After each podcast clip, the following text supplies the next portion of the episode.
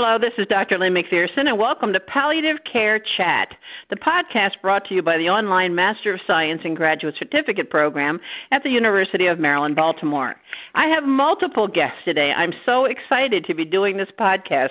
I've garnered as many members of the Society of Pain and Palliative Care Pharmacists who presented at Pain Week on this conference call here so that we could record how we thought the sessions that we presented at Pain Week went and where we think we're going to go next with this. So I've got a lot to slog through here. Let's see, where shall we start? Let's start with um, the session that Jessica Geiger Hayes and Alex McPherson and I did. It was one of the very early sessions, literally and figuratively, uh, where we did pain terminology, knowing the difference makes a difference. So Jessica Geiger Hayes, uh, who is a PharmD but also a Master of Science from our program, is a palliative care pharmacist at Ohio Health, and Alex McPherson is a palliative care pharmacist at Washington Hospital Center MedStar in Washington, D.C. So, Alex and Jessica, what did you think about that session? So this is a, this is Alex, by the way, but this is a session that is eternally at 7 a.m. And each year, I'm always pretty surprised by how many participants show up eager and ready to play Jeopardy. That is the format of our pain terminology uh, session. The Amazon gift cards might have something to do with it, but it is always well attended, and this year was certainly no different. So a lot of fun. Mm-hmm. Jessica, what were some of the the categories we had? Do you recall? Um, so I remember uh, we had pharmacotherapy, we had equianalgesic dosing, which was fun because it was it was great fun to watch people try to do math at 7 a.m. Nobody wanted to volunteer for those because uh, it was math at 7 a.m. Um, Especially the 500 point ones. The 500, it's true. Um, and I remember I, monitoring I and an Amazon card. Yeah, what was that? Is it right? That's right. Totally. We gave a five dollar Amazon gift card, and I'm convinced that people would kill their mother for a five dollar Amazon card. I think I had people that were answering more than one question. I probably should have better done a better job of making sure we didn't have repeat answers. Yeah. Although I didn't notice a lot of takers for that neuroanatomy physiology column. no, that was the last one to go. Not, I think that would have been a ten dollar Amazon card. but that was a lot of fun, and I thought it really set the tone for the meeting. And we learned a couple of years ago to make sure to remind Pain we don't post the handout because some of our little kittens would cheat, wouldn't they? So we didn't let them do that this year. So it while we're on the two sought after handout, it was a highly sought after handout when we were done. I had so many people come up yeah. to me in the hallway or at other sessions saying, "Where's the handout? I want the handout. Did they yeah. post it yet?" Well, I'm sure they could do it afterwards, just not before. But while I'm on Jessica and Alex, why don't you talk a little bit about the pain therapeutics lecture that you gave? That was a couple of hours long. That was there were a lot of people there. We did have yeah. a lot of people. This is Jessica again. Alex and I yes. got to tag team that one, and it was really fun. Um, a lot a of guest content. appearance by Jessica. we had a lot of content to cover in two hours, but it was also very well attended. There were so many people, and it was close to after the lunch break, and yeah. so I was very happy that everyone also stayed awake. Mm. It's hard to compete talk. with the free lunch or the food coma. Yeah, um, too. I think there were a lot of great questions that came out of that one. They liked the participants liked the guideline review and how um, also how deep of a dive Alex took into the different options we had to help remind people that we're not just up here saying opioids are for everyone. We're talking about everything that we can do to appropriately manage people's pain. Absolutely. Yeah, and I'm, we even incorporated a, a very brief discussion on some of the non pharmacologic interventions, which I think people these days, especially amidst the opioid crisis, are have a lot of interest in. So although we didn't spend a whole lot of time on that section, I think it was one that garnered some questions. Mm-hmm. I'm always um, afraid when I give that kind of a lecture that I might be too basic and be boring people, but um, I did not think that was the case at all with this. I thought you were you guys were very thorough in going over all the therapeutic classes, and sometimes I personally enjoy getting back to basics and making sure that what I think I know I still do know, and that I'm correct and it's the current thinking. So I thought you guys did a terrific job on that one. So let's switch to Laura Meyer Junco, who is a clinical assistant professor at the University of Illinois Chicago College of Pharmacy. I think Laura wins the prize for the snappiest titles, although Fudin certainly has given her a run for her money. So, Laura, tell us about life hacks to teach chronic pain patients. Okay, so I developed the talk after I uh, spent a good portion of a year reading through self-help books to teach patients with pain self-management strategies. Because mm-hmm. I, I work in Rockford, Illinois, and so this is an area where we don't really have access to psycho, uh, psycho uh, psychologists and you know uh, cognitive behavioral therapy. Mm-hmm. So it was kind of my watered down approach to CBT and acceptance and commitment therapy. Um, and I think it, it went better than I expected. I was expected to um, you know, to have a psychologist in the audience kind of raise their hand and school me on their subject area. Um, but I, I think it was, uh, I think it went pretty well, and I think even just preparing it myself really helped me um, garner more skills in this area because, mm-hmm. you know, I work with geriatric patients and we're pulling awareness therapies, you know, opioids are out, and then you know NSAIDs and this type of thing because of their chronic comorbidities, and they're kind of frustrated. They're frustrated mm-hmm. about their pain control. So I I kind of felt helpless. So I thought that by teaching myself self-management strategies, I could empower patients to have some level of control over their own pain, mm-hmm. um, and to recognize how negative self-talk, those negative comments we make to ourselves all day long, mm-hmm. can really worsen the pain experience. Mm. What's your um, favorite hack that you talked about? Well, my favorite hack is probably the one that's probably the most obnoxious, and it was the, it's called the stop technique. So when uh-huh. you're spiraling out of control and negative thoughts, you just slam your hands on your lap or the table and just yell stop. Ah. So I, I think that might not be something most patients will like to do, at least in public. Uh-huh. Uh, but I thought that one was was funny because I mean that it really does work. Yeah, that's a great one. That's a great one.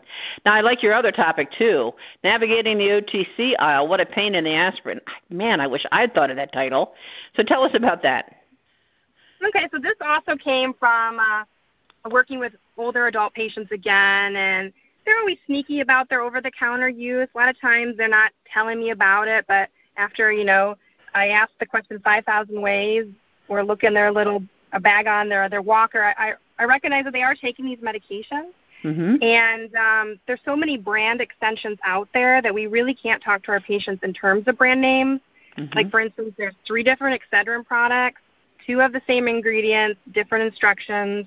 The third doesn't contain aspirin at all. So mm-hmm. it really was a session to increase awareness of really what's out there. It it is kind of a jungle. Um, like I like the the topical product, the Trolamine 10%. Mm-hmm. But I can't call it just Aspercream because Aspercream makes a lot of topical products. Sure. One called Aspercream with lidocaine, mm-hmm. but you would think that means Trolamine with lidocaine, but it doesn't you have would. any Trolamine at all. Got to love a line extension. Yeah. And then also to kind of go through, you know, what's the deal with these manufacturers coming out with these rapid release, you know, um, Tylenol formulations or the solubilized ibuprofen, are they really fast acting? And if they are, what's the deal with that? Mm-hmm. Um, and so, like, I use Advil uh, film coated tablets because, from what I found, they're the fastest acting. And then literature suggests that in, in terms of acute pain, the faster they work, the better all over efficacy they may have, and the less total analgesic use you may use. Mm-hmm. Which, as someone working in geriatrics, I like less is more for sure. Yes, so, and I was I was just talking to a physician about an hour ago, and he said, "Have you seen the literature coming out that alternating ibuprofen with acetaminophen actually works better than oxycodone five milligrams for certain types of pain?" So I do think people are increasingly interested in the OTCs.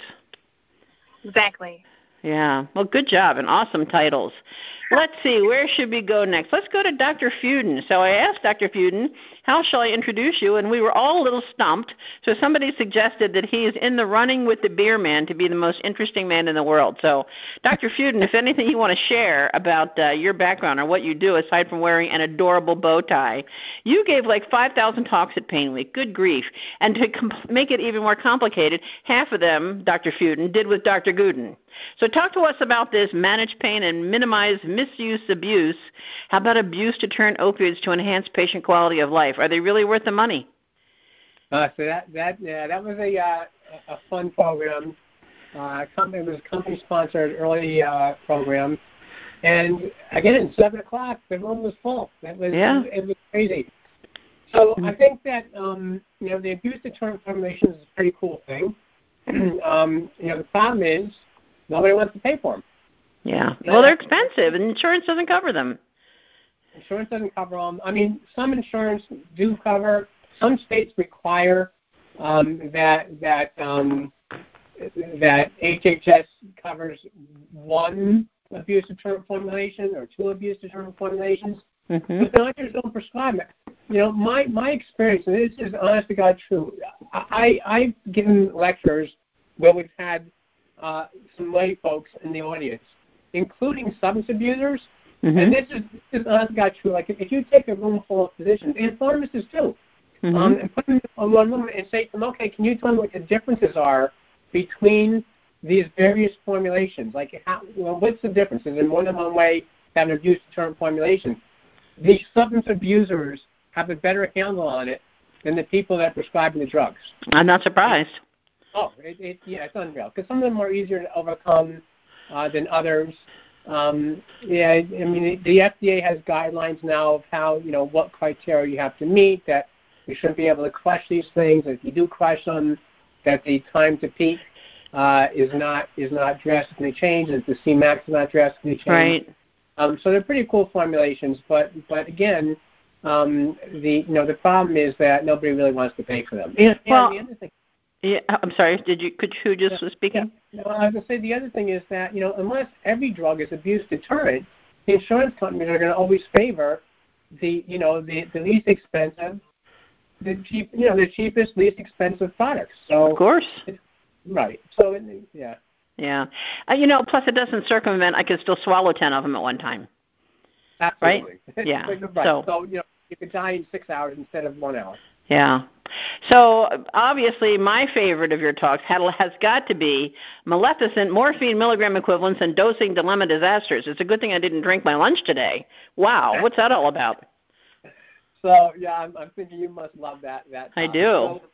So, so the the reason I chose uh, uh, Maleficent is because you know I wanted to come up with a catchy title, and um, you know so the definition of that is like intentional conduct that's wrongful or unlawful by uh-huh. public officials. And so I'm like, okay, well, this is really perfect because really I think a lot of public officials have, have weaponized the CDC guidelines in terms of mm-hmm. 14 milligram equivalents. And so I talked mm-hmm. about that. Um, I talked about, as you well know, um, the various flaws in doing some of these conversions. And, and I think that probably the most basic, the absolute most basic of those flaws is that morphine milligram equivalence was never intended um, to to ascertain equivalent toxicity. Mm-hmm. It, it, it, was it was intended to have equivalence in efficacy. What is, what is the equi efficacious equivalent of these two two drugs? Mm-hmm. So theoretically, you could have a morphine equivalent to something that doesn't even is not even an opioid. Sure. It has, do, it has to do with efficacy.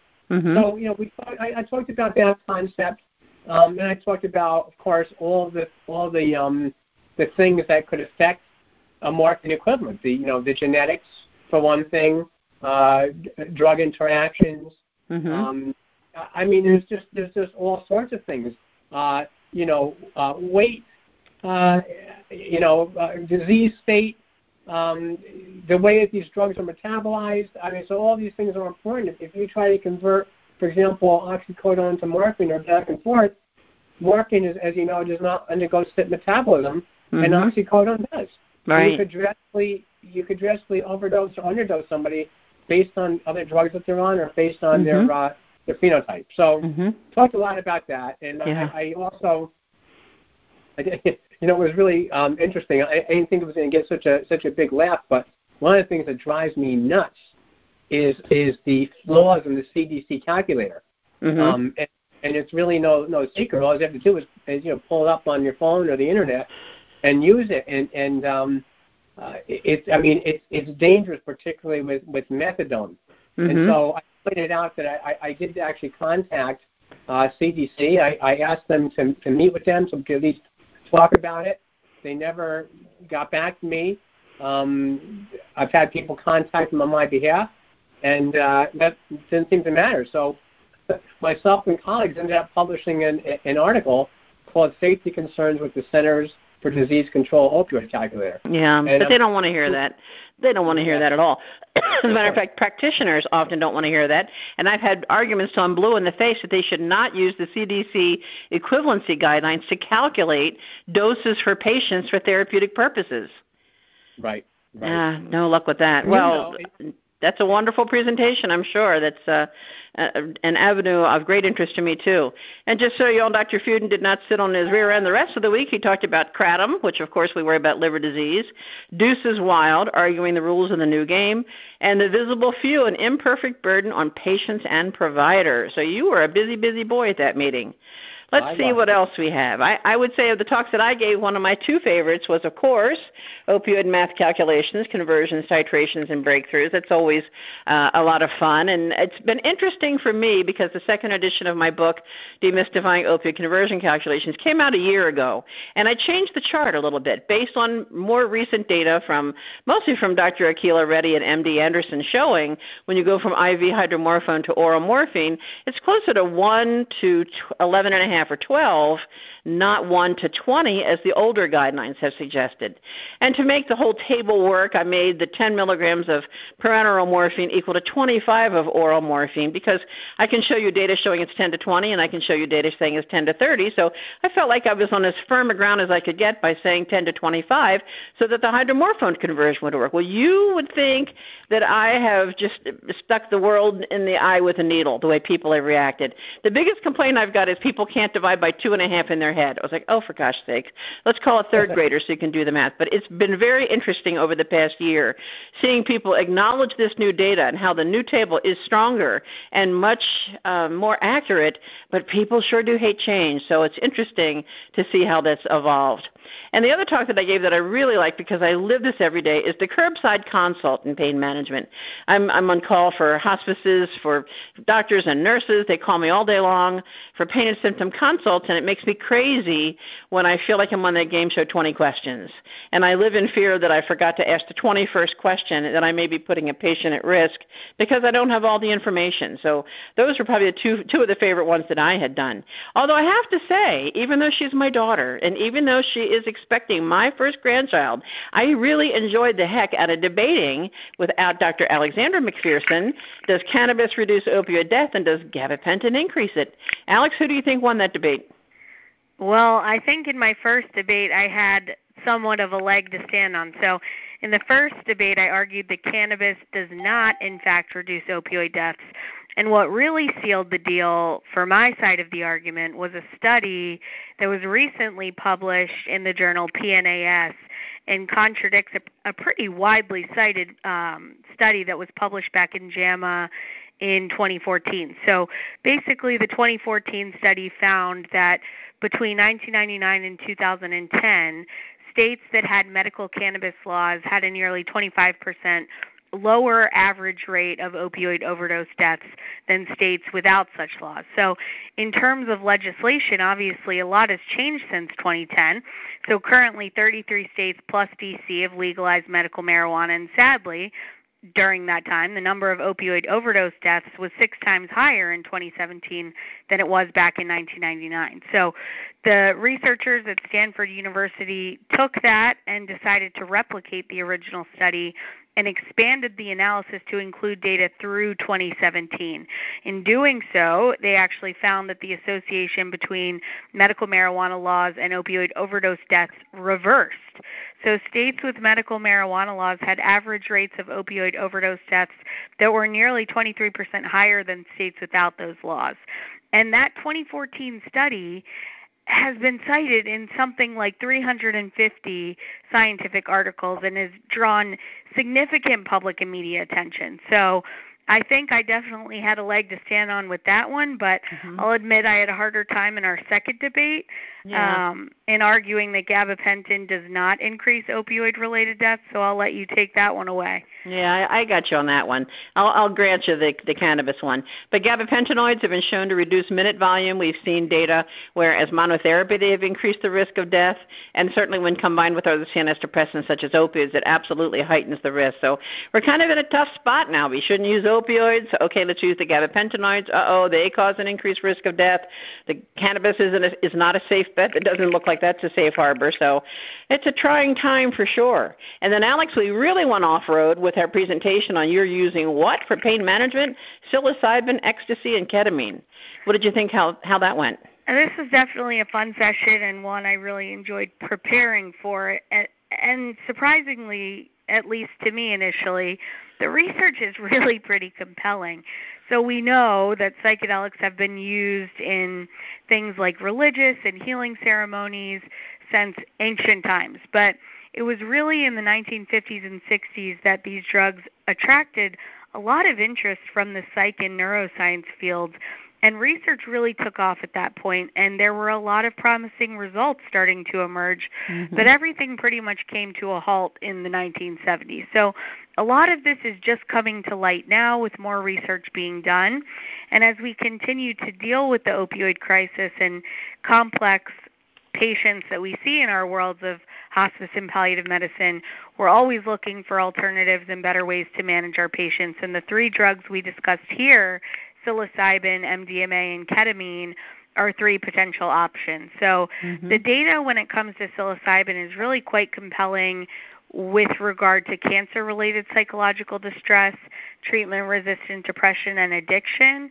And we also discussed two other potential areas for use obsessive compulsive disorder and cluster headaches. And then you took it away with MDMA or mm-hmm. ecstasy. Mm-hmm which is said to be a kinder, gentler LSD. And I thought the uh, group that was in attendance was really struck by that YouTube video that we pulled up showing a partial segment of a woman who was in a therapy session under the influence of MDMA for a really traumatic situation that she'd experienced in her life. And it took three sessions, but she's a brand new kitty now. So I do agree this is very cutting edge and very interesting. So uh, stay tuned on that. And the last one you and I did, Alex, was the pre-con that was really well attended, hitting the bull bullseye in pain management using all the arrows in your quiver. We did two cases. The first was about pancreatic cancer, where we covered the waterfront, which really is an interesting um, cancer to pick because you've got somatic, neuropathic, um, visceral pain. You've, you've got the whole gamut. We were able to talk about um, interventions such as a celiac plexus block, appropriate pharmacotherapy, and non-drug interventions. And then, Alex, you talked about that really awful case of the poor guy with the BKA. Yeah, we spent a lot of time discussing difficult to manage pain with regard to wound care, and I was really struck by the amount of personal experience and insight people had with regard to the use of compounding pharmacies and and different creams and solutions that were being used for wound care. So a lot of great participation on that front. Absolutely. And, and I know that, Jessica, you've uh, taught with Alex and I before on wound care. So back to you for one last talk. Is spilled beans and hard stops, how legislation, guidelines, and reimbursement policies impact patient care. That sounds like a party right there. How was that session? It, it was a party. Um, so this talk actually, and I'm going to have um, Jeff chime in too. The talk was born out of a um, guest blog post that I was able to collaborate with Jeff and some other pharmacists on about what we were seeing in real life. How are these how are these guidelines affecting how we're able to take care of patients and what has happened when the guidelines got turned into laws and then the insurance companies jumped on board with that and wanted to have their own layer of rules and prior authorizations that just slow the ability for us to care for our patients. Mm-hmm. So I was able to go, go over kind of where we've been, what's been going on, and I gave the audience members a chance to just vent and share some of their struggles. And um, we we also collaborated as a group on, you know, I shared a little bit about what we do in my practice to overcome some of this, and mm-hmm. they were all able to also chime in and share some some things that they do as well to try and do the best we can for our patients when we have all of these layers of red tape that we have to cut through sometimes. Mhm. Tough topic to be sure. And our last participant who's joined us is Dr. Maria Foy from uh, Jefferson in uh, Philly, outside Abington. Yes, Dr. Foy? Abington Jefferson. Actually, we've merged. There you so go. A it's a, bit of both. put it all together. So you did two presentations with our buddy Dr. Tanya Uritsky. The first was called Better with Age. What's that about? Wine? I don't know. What is it? Well, wine is me. better with age most of the time, unless you let it sit out too long. but no, this was not about that. This was about pain management in our elderly patients, mm-hmm. where we're looking at you know different kinds of pain and how would pain affect elderly patients differently than maybe me and you, Lynn, because we're not so elderly yet. I'm getting there. We're 29. Hey, we're 29, 29 baby, and holding. Right. um, so we're looking at that and looking at changes in the elderly that would maybe um, explain why we may need lower doses or we maybe get away with different medications and we, what we have to watch out with based on comorbidities that we're going to see more as we age. Mm-hmm. And we then talked about different therapies that we can use. And some of the things that we came up with that um, I feel we're, you know, our our pointers here is we're seeing a lot more pain in our elderly patients. You know, it's highly prevalent in the older adults. Just for the fact that we're aging, our bodies are mm-hmm. wearing out. You know, we may be having more bone on bone arthritis. We may be mm-hmm. seeing more obesity re- related pain or just people aren't moving around as much and becoming more stiffening up and things like that. But we have to really take into account the changes that are happening in our elderly. What is happening pharmacokinetically? What is happening pharmacodynamically that we have to worry about when we're choosing what would be the appropriate therapeutic options. We have to look and see what is causing that pain. And like I said, just tailor to the best thing we can use for that patient. I am fascinated where I see some of our patients come in with broken bones. And they come in and they're over 80 into the hospital and they're getting away with a gram of Tylenol, acetaminophen every 8 hours around the clock and barely need an opioid. Wow. That just blows me away because if I broke my arm, I would think that I was not that that acetaminophen is not going to be effective for me. And so we looked at different medications in the Beers criteria as, when it relates to analgesia and what would be our best choice and then we pushed a little bit more on multimodal analgesia. This mm-hmm. way you can get away with lower doses of medications and maybe eliminate some of those side effects if you're only using one agent. Mm, that makes sense. How about your other one titled Doing Business or Risky Business? What's that all about? Well, that's talking about using benzos in our palliative care population with opioids. So I know that a lot of time the thought process is that we're just you know, it's no big deal. People have severe illnesses. We should be using, it's no big deal if we use a benzo and an opioid. What's the big deal? So we looked at a lot of the evidence. What is the evidence out there for some of our common conditions like dyspnea, anxiety, insomnia, delirium, nausea, and vomiting, and how that relates to benzodiazepine use in addition to opioids and what would be better? So, for example, a lot of times with, say, anxiety, we think to go to a benzo right off the bat. Mm-hmm. Where really that's not going to give you a long-term effect. Right. You're going to you're going to build that tolerance up within a month. So after a while, the benzo may not be the best choice for you, and mm-hmm. using something like an SSRI or a different, you know, SNRI to to maybe prevent that anxiety from happening versus just treating it right then. Mm-hmm. Then creating those realistic expectations with patients that we're going to use this as a bridge until your other medication kicks in and trying to get away just from the benzo use. So for dyspnea, there's an equal amount of people that use benzodiazepines for dyspnea versus opioids. That's even crazy. though there's not a lot of literature out there right. to support that really. What you need is those opioids to decrease that work of breathing. And the mm-hmm. only time to consider a benzo second line would be if there's some associated anticipatory mm-hmm. anxiety mm-hmm. that is causing that dyspnea to, to worsen. Mm-hmm. And again, for insomnia, medications are not the greatest. You get, I think, five extra minutes of sleep time, and maybe you fall asleep a little bit quicker. So, insomnia, we want to use more sleep hygiene things and things like that to try to get people to sleep versus going to a pill. Wow. And with delirium, you know, we benzos can actually cause delirium. Sure. So unless patients truly at that terminal state of life, we should be using something more like haloperidol if needed or quetiapine, not going to a benzodiazepine. I know my my cute little 94-year-old child where I gave her some clonazepam, or doctor gave her some clonazepam at one point, and it actually made her anxiety worse.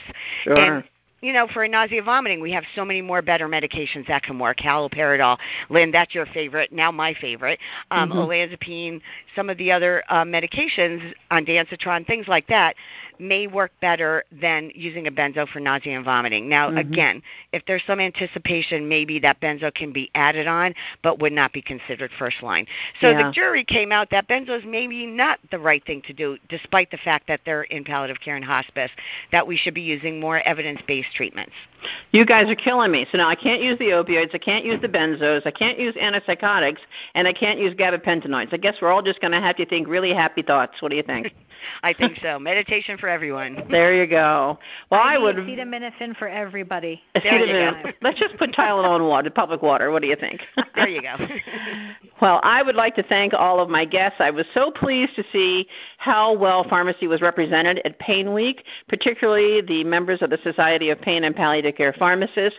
I would urge everyone who's listening to this, you are welcome to purchase the recordings from Pain because there were so many awesome sessions going on at the same time. That was the most difficult part. I think they had 140 hours of continuing education going on in that three or four days. So I'd like to thank Dr. Jeff Fudin, Dr. Jessica Geiger Hayes, Dr. Laura Meyer Junco, Dr. Alex McPherson, Dr. Maria Foy. You all have done a fabulous, fabulous job, and uh, I hope everyone has an awesome day. So again, this is Dr. Lynn McPherson, and this presentation is copyright 2019, University of Maryland. For more information on our completely online Master of Science and Graduate Certificate program in palliative care, or for permission regarding requests uh, regarding this podcast, please visit graduate.umaryland.edu forward slash palliative. Thank you.